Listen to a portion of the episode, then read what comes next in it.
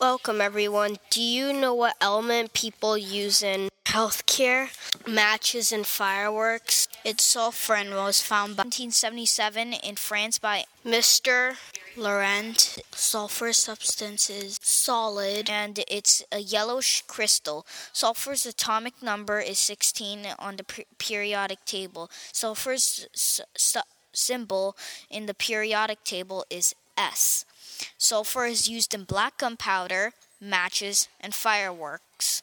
Sulfur's atomic mass is 32.065 U plus 0.005 U.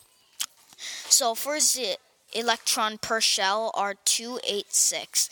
The boiling point for sulfur is 832.4 and melting is 239.4.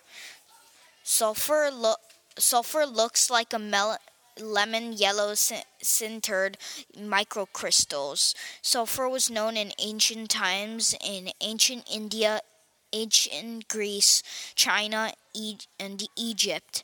Sulfur was known as brimstone, and people say it smells like rotten eggs.